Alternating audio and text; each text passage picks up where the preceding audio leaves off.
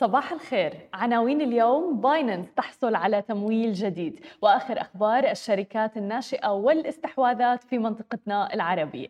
يا أهلا وسهلا فيكم ببرنامجكم Tech بالعربي. معكم أنا هالة بسام ومعنا بخلف الكواليس علي. خلونا نبدأ مباشرة بأخبارنا لليوم ونحكي عن شركة Binance جمعت Binance US الشركة الأمريكية التابعة لأكبر بورصة عالمية للعملات المشفرة أكثر من 200 مليون دولار بتقييم 4.5 مليار دولار وهو أول تمويل خارجي منذ إنشائها قبل حوالي عامين.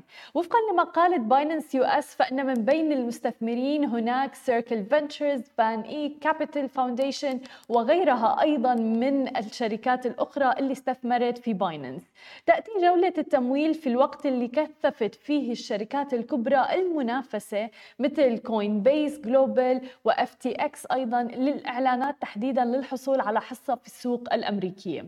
وتخطط Binance US لاستخدام الأموال لتمويل أول مبادرة تسويقية لها إلى جانب زيادة المنتجات والخدمات من خلال عمليات الاندماج والاستحواذ أيضا. كما تخطط للتركيز على عمليات تداول العملات المشفرة منخفضة التكلفة تحديدا.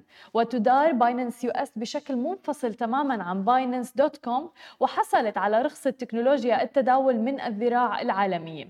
واختبر الكيان الأمريكي عمليات التوظيف خاصة لموظفي إدارة المخاطر والامتثال. وعم نشوف بالفترة الأخيرة استثمار ومبالغ عم تضخ بالشركات اللي عم تدعم العملات المشفرة. وتحديدا أنه في العديد من الشركات عم تنطلق نحو عالم الافتراضي الميتافيرس وال NFTs وغيرها. مثل ما شفنا شفنا بنوك عم تفتح بالميتافيرس مطاعم fashion brands وغيرها. ذكرنا سابقا إنه بنك مثل HSBC فتح بالميتافيرس فلذلك عم نشوف في دعم كبير للشركات التداول تحديدا للعملات المشفرة.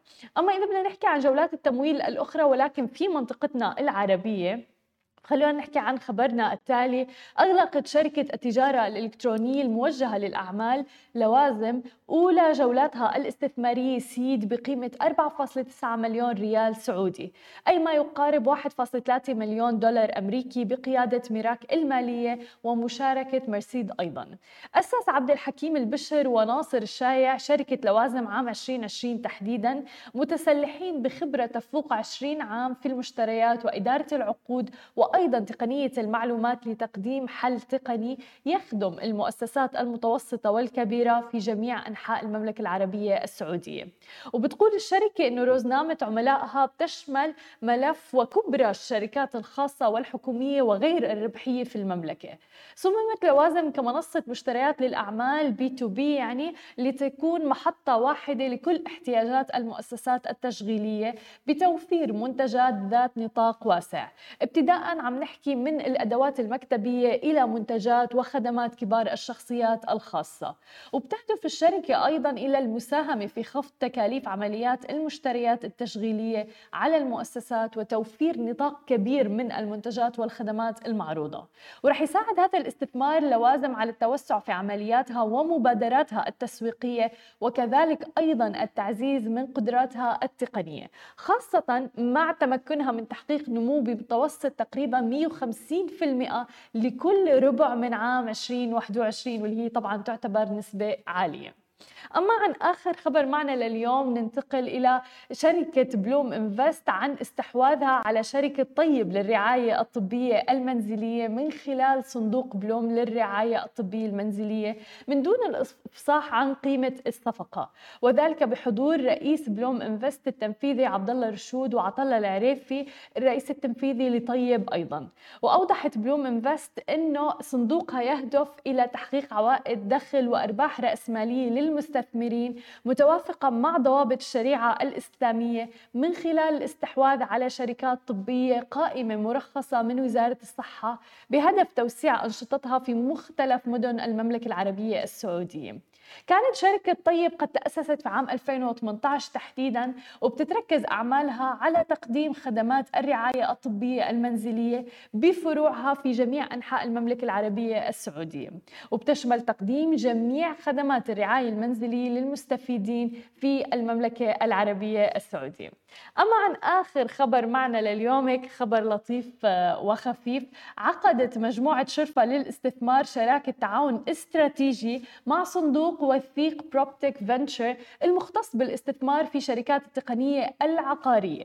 ورح توفر المجموعة من خلالها الدعم اللازم للشركات الناشئة اللي عم بيستثمر فيها الصندوق.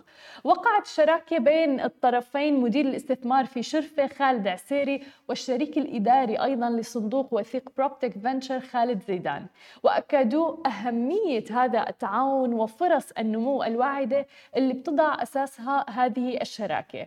وأكد خالد العسيري أنه هذه الشراكة بتأتي ضمن أولويات المجموعة لدعم القطاع العقاري بالتقنية ودعم الشركات الناشئة ورواد الأعمال أيضا في المملكة العربية السعودية. ومثل ما عم نشوف أنه في العديد من القطاعات عم تتجه نحو الجانب التكنولوجي حتى قطاع العقارات اللي يمكن لطالما كان آه، بالطريقة التقليدية. هذه كانت كل أخبارنا الصباحية لليوم. ما تنسوا تتابعونا على كل مواقع التواصل الاجتماعي الخاصة ب Smashi TV. تسمعوا البودكاست تبعنا وتنزلوا ال application. وما تنسوا أنه اليوم وبعد ساعة تقريبا الساعة 11 صباحا بتوقيت الإيمان الإمارات. رح أترككم مع برنامج Dubai Works هو هذا البرنامج اللي بنغطي فيه مقابلات مع رواد الأعمال تحديدا في دولة الإمارات وفي دبي. اليوم مقابلتنا رح تكون مع Gary Lavin founder of VitHit هو المؤسس فرح يشاركنا قصته وقصة الشركة الناشئة تبعه. فيكم تتابعوها على Smashi TV على الموبايل ال application أو حتى فيكم تسمعوا البودكاست لاحقا. نهاركم سعيد جميعا. أنا بشوفكم يوم الاثنين بحلقة جديدة.